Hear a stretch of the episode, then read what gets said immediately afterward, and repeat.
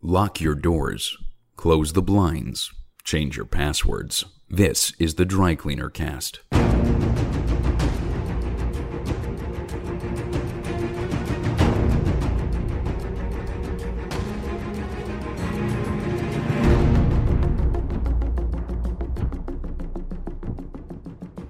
Welcome to the Dry Cleaner Cast, a podcast that takes a new look at the war on terror, its legacy, and espionage in the 21st century. This podcast is written, edited, and presented by Chris Carr. The Dry Cleaner Cast is a series of podcasts that look at terrorism and espionage in the 21st century. The podcast is a companion to my short film, The Dry Cleaner. We hope by helping people further understand the complexity and sensitivity of the issues that surround terrorism, we can be a part of the necessary debate that will help defeat terrorism in the near future. On episode 2 of the Dry Cleaner Cast, I'm joined by spy historian and author Paddy Hayes. We discuss the function and need of intelligence, and we also discuss what makes a good spy. Opinions expressed by guests on this podcast do not necessarily represent those of the filmmakers and sponsors of the film, The Dry Cleaner.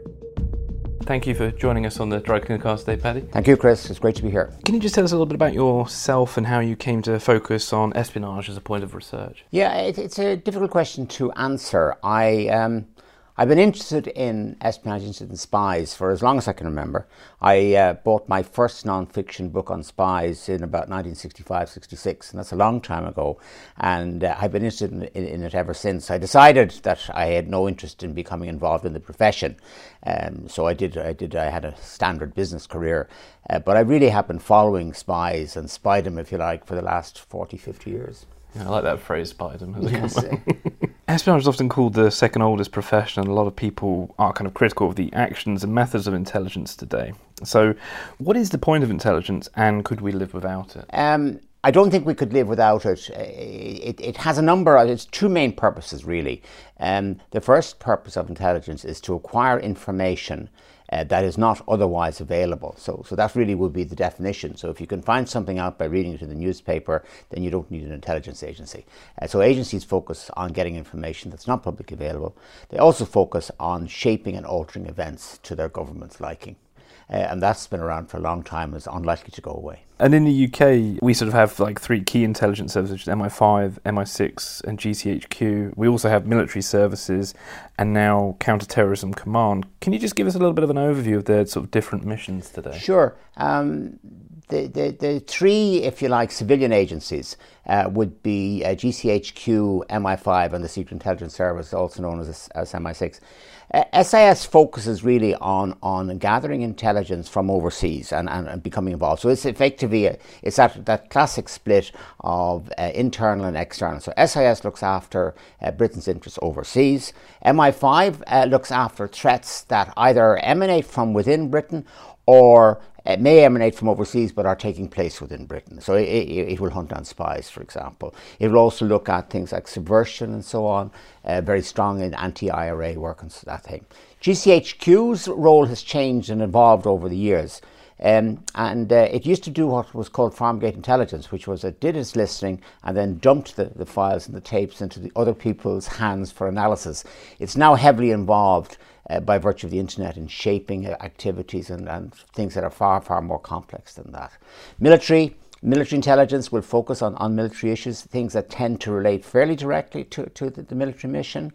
Uh, and then, of course, you then have uh, the Counterterrorism Command, and that is, is, the only one of the, all of the agencies that we spoke about uh, that has the power of arrest. And so it's really a part of law enforcement.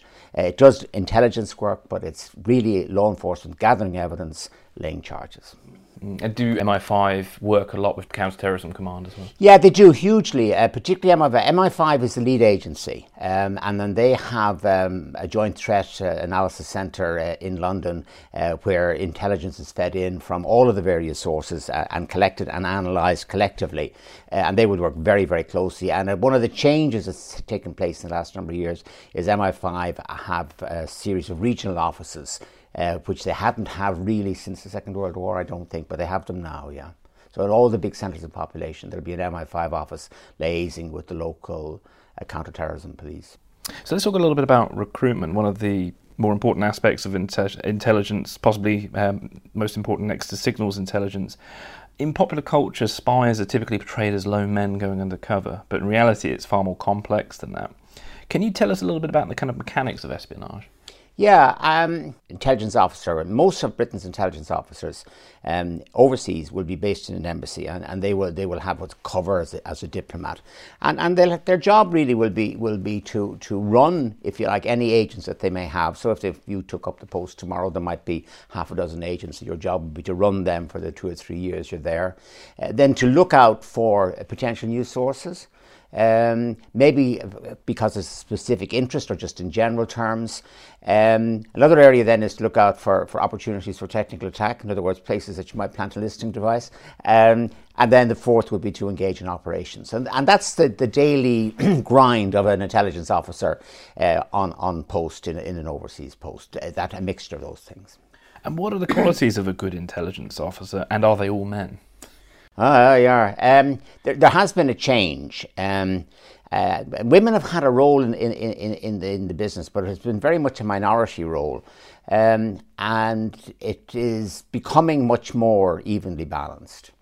Um, the qualities, I, when I talk to them, I talk to quite a few of them, uh, and I sort of say to them that, that um, you know, you'd probably have made a very good car salesman, which they, they don't necessarily like at all.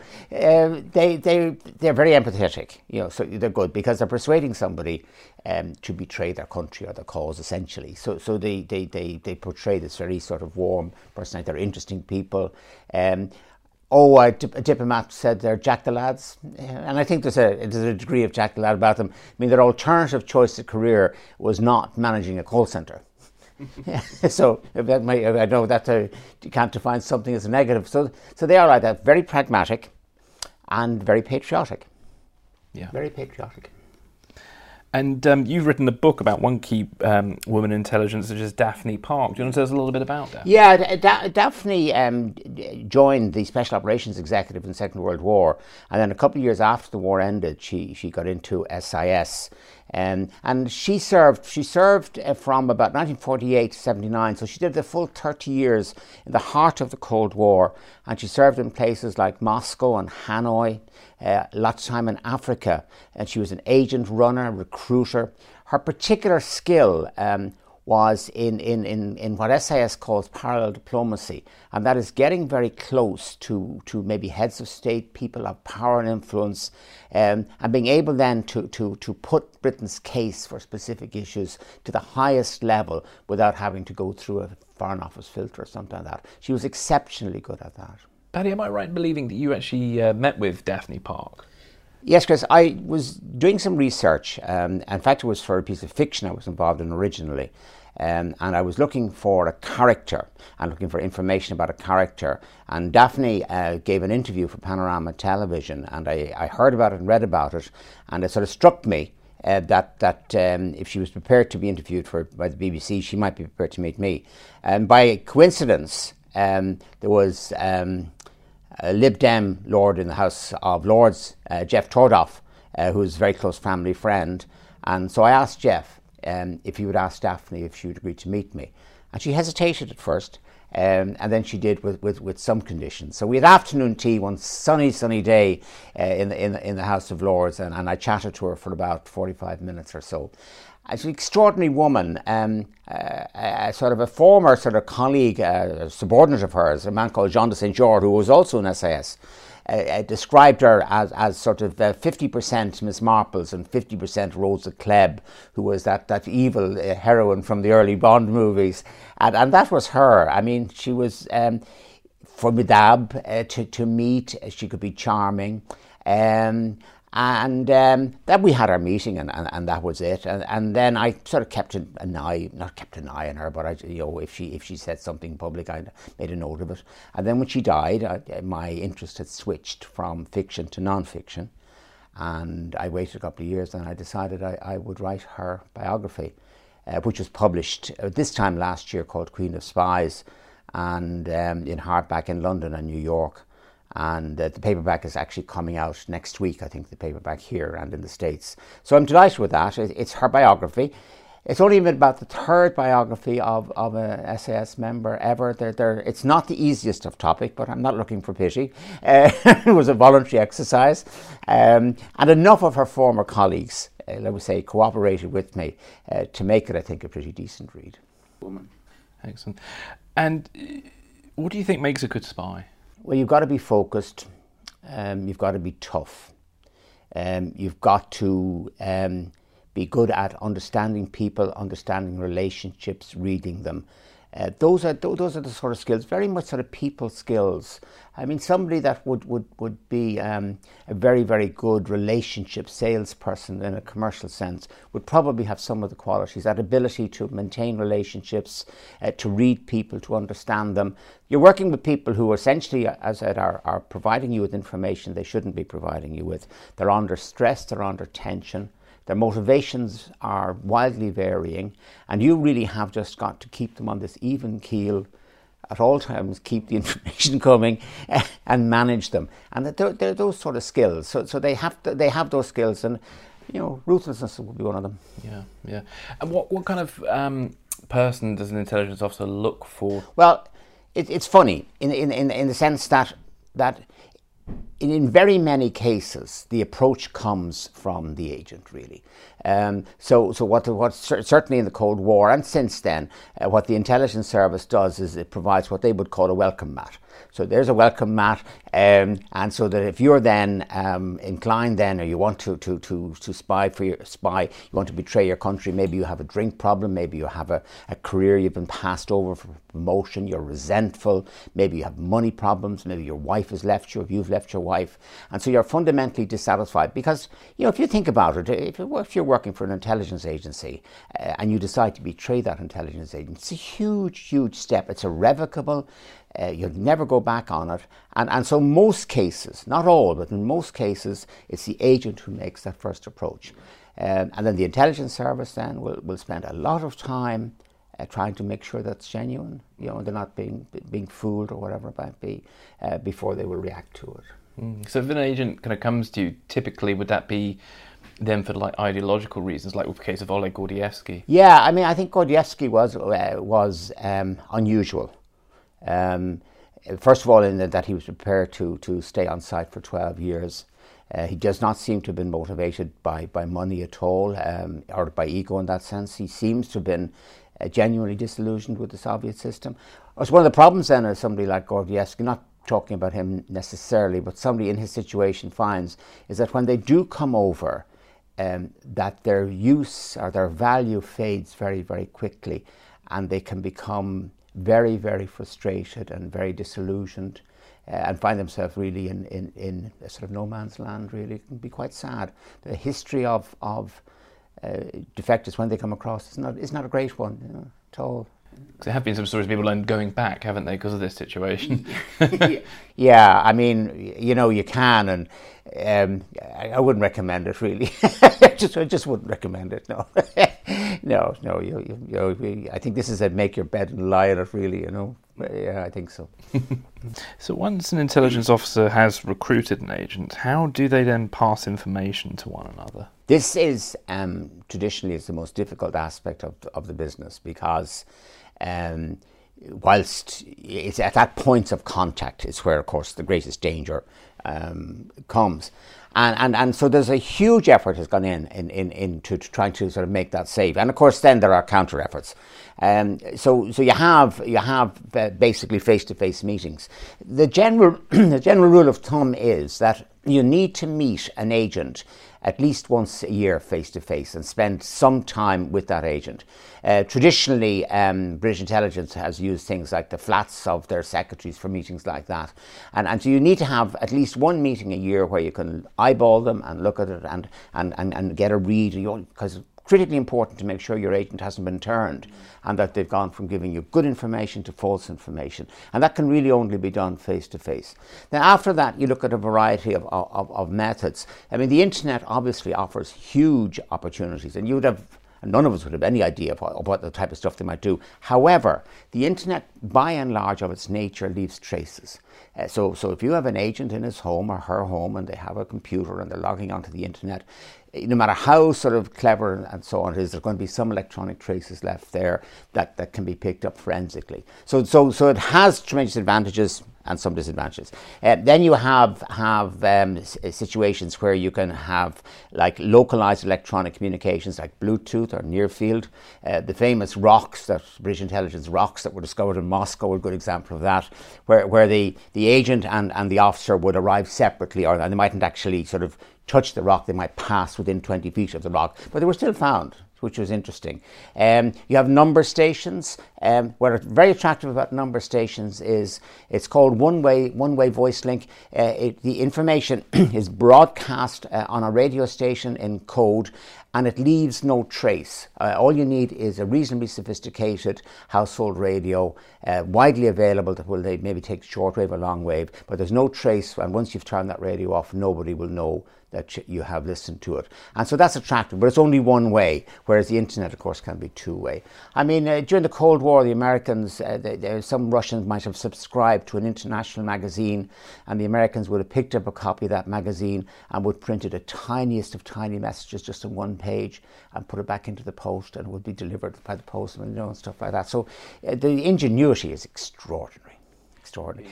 Um, the problem is that once the local counterintelligence service focus on you, then you have to be able to withstand the most intense investigation uh, that you will be subjected to, and that that, that means no traces. Mm. And this is where like the importance of things like dry cleaning come in, being able to detect surveillance. So just talk to us a little bit about that. Yeah, I was talking to an officer recently, and, and each each officer has his or her own techniques. Uh, in essentially, what what they what they will talk about in the first instance is the elimination of risk. Uh, so if I'm an intelligence officer and I'm meeting an agent, um, and if there's any chance at all uh, that my identity is known to the local intelligence services, then if I meet that agent and then the agent is identified through that meeting, I have sentenced him or her to a death or a very, very long time in imprisonment. So I must make absolutely certain before I attend any agent meeting uh, that I am not under surveillance, that I'm not effectively leading my agent into a trap. And that means going on maybe one, two, three, four hours counter surveillance. Um, one officer I know uh, liked to meet in the country at night where he said he could pick up surveillance. If there was a car following him, he would see the lights. Other officers I know like woods, and they will go into a wood and deep into a wood and they will approach it, the officer will approach it from one direction, the agent from another, uh, making it very, very difficult for counterintelligence to spot them. So that those at agent meetings, you you have just you cannot send your agent to the firing squad. Mm, no, definitely. yeah. Or to jail. So you must be careful. Yeah, yeah. And um, in our technological age, a lot of people ask, do we really need human intelligence anymore? The analogy I would I would give you on that, Chris, and uh, it would be this: if if you can take Edward Snowden, we all know about, if Edward Snowden, instead of, of being a whistleblower, whether you agree with him or not, if if Edward Snowden had just been an agent for Russian or Chinese intelligence, and instead of broadcasting twenty thousand documents on the net, he just handed the twenty thousand documents to his controller, and, and his employers wouldn't have known about it at all. Think of what an extraordinary advantage that would have given the, the any intelligence service, say, look, the Russian and Chinese. Uh, so while the while the technology uh, is being used to gather the intelligence, a human uh, can betray it. Uh, so humans can can always betray. So, in terms of proportionality, of course, uh, you know, if, if, if, there was a big bucket called intelligence, probably ninety percent of it is filled by the signals people, and ten percent by by the human sources. But they can be very important because they can betray the, they can betray the technology anyway. Yeah, and I suppose people also provide a, a context to things that maybe through signal intelligence you're looking at only like one side of the picture. Yeah, and I mean, uh, you know, if you if you if you think about just normal human interaction, and all the meetings say that somebody like you would have in your work or I would have in my work, um, and what we would communicate via email is, is, is important and it's a part of it, but it's maybe it's ten percent of what we actually do uh, in terms of all the human interactions that we have with people, the meetings, we're sitting around the table and looking at people and talking to them and so on. So signals intelligence will pick up the signals. It doesn't pick up the other activities. And as you said, context and tone. Yeah. Both um, MI5 and MI6 have had to adapt to a changing world and priorities as the Cold War ended. Do their tactics differ when trying to run agents in the fight against terrorism? Yeah, there, there, there's a fundamental difference between um, intelligence uh, directed against terrorism and um, intelligence uh, directed against other states. Uh, 90% of, of agent recruitment in, in, if you were like traditional intelligence, if we can use that expression, uh, is voluntary. And there are things like honey traps and stuff like that, but, but 90% of it is, is, is voluntary. And I said the agent approaches or is approached, they sign up and, and bang, off we go. In counterterrorism, um, if it's voluntary, that's great, but if it's not voluntary, then we'll get it another way. and recruitment is, they, they, they, recruitment is hard and it's forced. Um, blackmail, threats, um, all of those types of things will, will be used ruthlessly. the second difference is that that in intelligence, traditional intelligence, by and large, you get the information, you're very careful about who you circulate it to, you make every effort possible that the enemy will not learn that the information is leaking. In counterterrorism, um, you're going to get the information, you'll use it tactically because it's about where the next bomb is going off, it's where the explosives are. And so the intelligence is used constantly, very quickly, all the time. And that then, of course, means the terrorism organizations eh, become aware of a leak. And it, you, if you even go back to something like the IRA eh, campaign in Northern Ireland, I mean, the IRA killed more of their own people than were ever killed by the security forces. Um, and so, so it's a, a, very dangerous. It's dangerous for the intelligence officers. Uh, it's dangerous for the terrorists.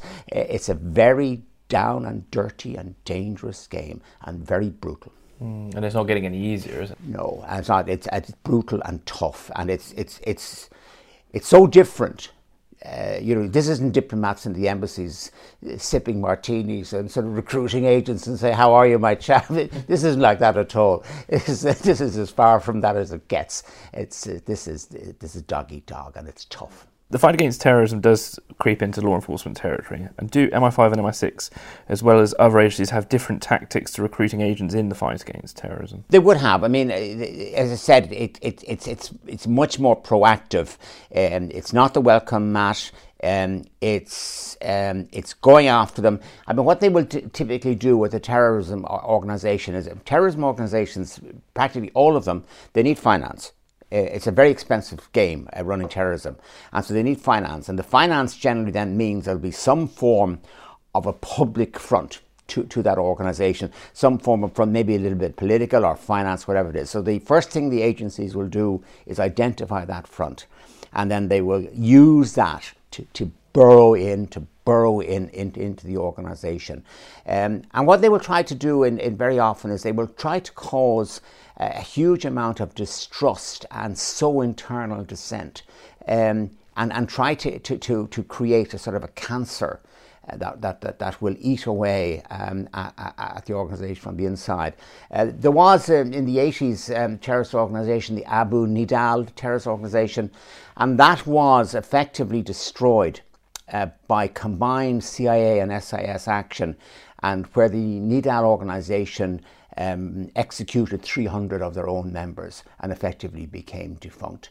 Um, and that was uh, as a result of a deliberate activity by CIA and SIS. So yeah, it's, it's, it, it is different.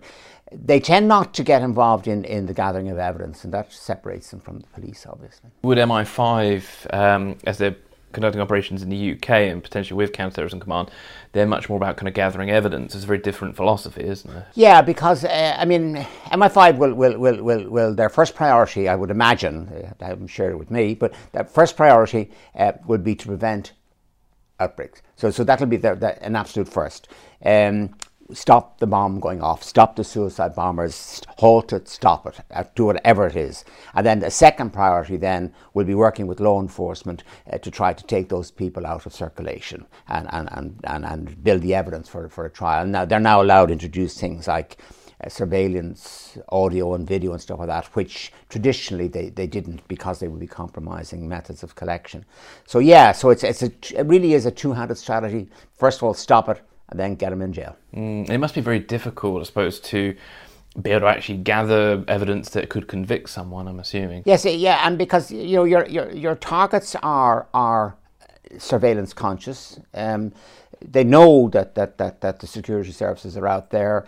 Um, they, they'll take go to extraordinary lengths. I mean, you'll have meetings where, where it's written down a sheet of paper and stuff, and hand sheets of paper back and so on like that. You know, I mean, they would use all of, of, of the tricks that they can, uh, and then so then it's a question then of of um, kind of said, I mean, really, once an agency like MI5, with the resources available to it, because it works very closely with GCHQ, if they light on you, you know, with reason, um, you're going to find very, very difficult to, to get out of their glare. Their biggest problem is, is, is identifying from a population of 60 million the, the, maybe the 100 or 150 people that might be active.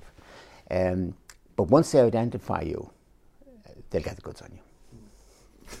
yeah, they will. yeah, that's what they're good at. yeah, they will, yeah. so um, it's difficult not to focus on terrorism when talking about espionage today, but there are other other threats, other issues. Aside from terrorism, what are the key areas intelligence services will be looking at today? Well, uh, you, have got uh, Brexit, which I, I, think is a, is a really interesting thing. Um, during the Second World War, Stalin um, came came up with this thing when when the, he was in the Russia was invaded, and he said everything for the front, uh, and every single sinew of the Soviet state was developed in, in, in into defeating the Nazi aggression, and and I think. Um, occasionally intelligence services will, will get this sort of call out, you know, like say with the Falklands War with William one, we cannot allow the Argentinians to get those missiles. Um, and I think now Brexit will be a big clarion call to the British intelligence services, GCHQ and SIS. Um, this is hugely important in terms of Britain. So I think there will be a big, big effort made uh, to learn as much as they can about the different governments' negotiating positions and so on. I think that's that's a given. I think things like nuclear proliferation are very important. Um, because obviously it's it's there. I think uh, other areas that, that I think would matter to the, to them would be things like uh, organised crime on a very substantial scale would, would, would, would be an issue. Now, traditionally, intelligence services, certainly SIS, doesn't like going after drug pushers. They, they sort of think that's for the Macintoshes, really. You know? but I think if this, if the threat is big enough, they they they will rise themselves to do so. Uh, but you would look at things like um, economic threats. Um, there's quite a few ex SIS people would work with, say, with Bank of England. Uh, because the protection of sterling um, and the protection against any attack on sterling, I mean, you, you for, for, for whatever reason, um, could be important. So they would have a wide range of, of things, maybe looking out for, for, for huge commercial opportunities uh, for British companies, perhaps, very, very large defence contracts. Intelligence services might get involved in, in a little bit of listening there. Yeah. Yeah. plenty. and one other thing we're seeing at the moment as well is the sort of um, rise of Russia. It seems to be kind of coming back with a vengeance. I mean, is there anything you want to tell us a little bit about that? Well, you know, uh, SIS was set up uh, formally, if you like, as an organisation in 1909. And uh, in the Cabinet Office papers that, that, that, that you see from that era, um, it was referred to officially as the Anti Bolshevik Secret Service. So it was actually set up um, really set up to counter the Russians and the Bolsheviks. And that has never gone away. It, it, it, if the Russians are obsessed about British intelligence, um, up to about 1956, uh, 55, they refer to it as the main adversary. Um, and if you like, go back to the Crimean War and stuff like that. So, so th- there's an ever-present rivalry there. Um, the Russian Foreign Intelligence Service is based in a place called Yasenevo, which is outside Moscow and over the last seven or eight years, it has at least tripled in size. So if the building, uh, headquarters building has tripled in size, then that's indicative, you know, there's got at least three times as many people there. And uh, so they're, they're there. They're as active in, in, in London as they ever were. Yes, they are. Um, and it's, it's, it's, it's always the thing about like, was it communism, was it Russianism? And I actually sort of think it was Russianism rather than communism in the Cold War. if I can use that expression. um, and it's also been alleged, I've just been reading in the paper, just, uh, I think it was yesterday, that um, the CIA now might be investigating whether Russia might be trying to um, subvert the American political process at the moment with Trump and people like that. I don't know if you've got any thoughts on that. well, um, I think Trump is doing it for them, uh, so I don't think they need to. I don't think they need worry. Um, I, I, you know, I no, um, I, I don't know that they were actually they would actually be trying to deliberately subvert it. But you wouldn't know. I mean, they, they could be a bit of mischief making, all right. Yeah, I say it's more like mischief making, really. Um, just because they can do it and they can stir the pot and and um, annoy the Americans. But I don't think they're actually sort of sitting down in, in, the Kremlin and sort of saying, you know, let's get Trump elected and so on, you know. I'm not even sure they'd have the money. If you think about how much it costs to get Yeah, elected president of. America, you know, uh, and uh, so so I don't know, but I don't think so. Where can um, our listeners find out about you and your work? Sure. Uh, I have a website, um, and it's www.paddyhayes, that's P-A-D-D-Y-H-A-Y-E-S dot com. And um, there's everything about me that I want to be known, and uh, and a little bit maybe that I don't. And but you can log on to that. You can see a lot of, of Cold War stuff, a lot of bit about spies, and uh, that's the best thing to do. Thank you so much for Not joining. at all, Chris. Thank you. It's great to be here. If you've enjoyed the show, please spread the word by connecting with us on Twitter by going to at drycleanercast. For more information about the podcast, please visit our website www.drycleanercast.co.uk. Thank you for listening to the Dry Cleaner Cast.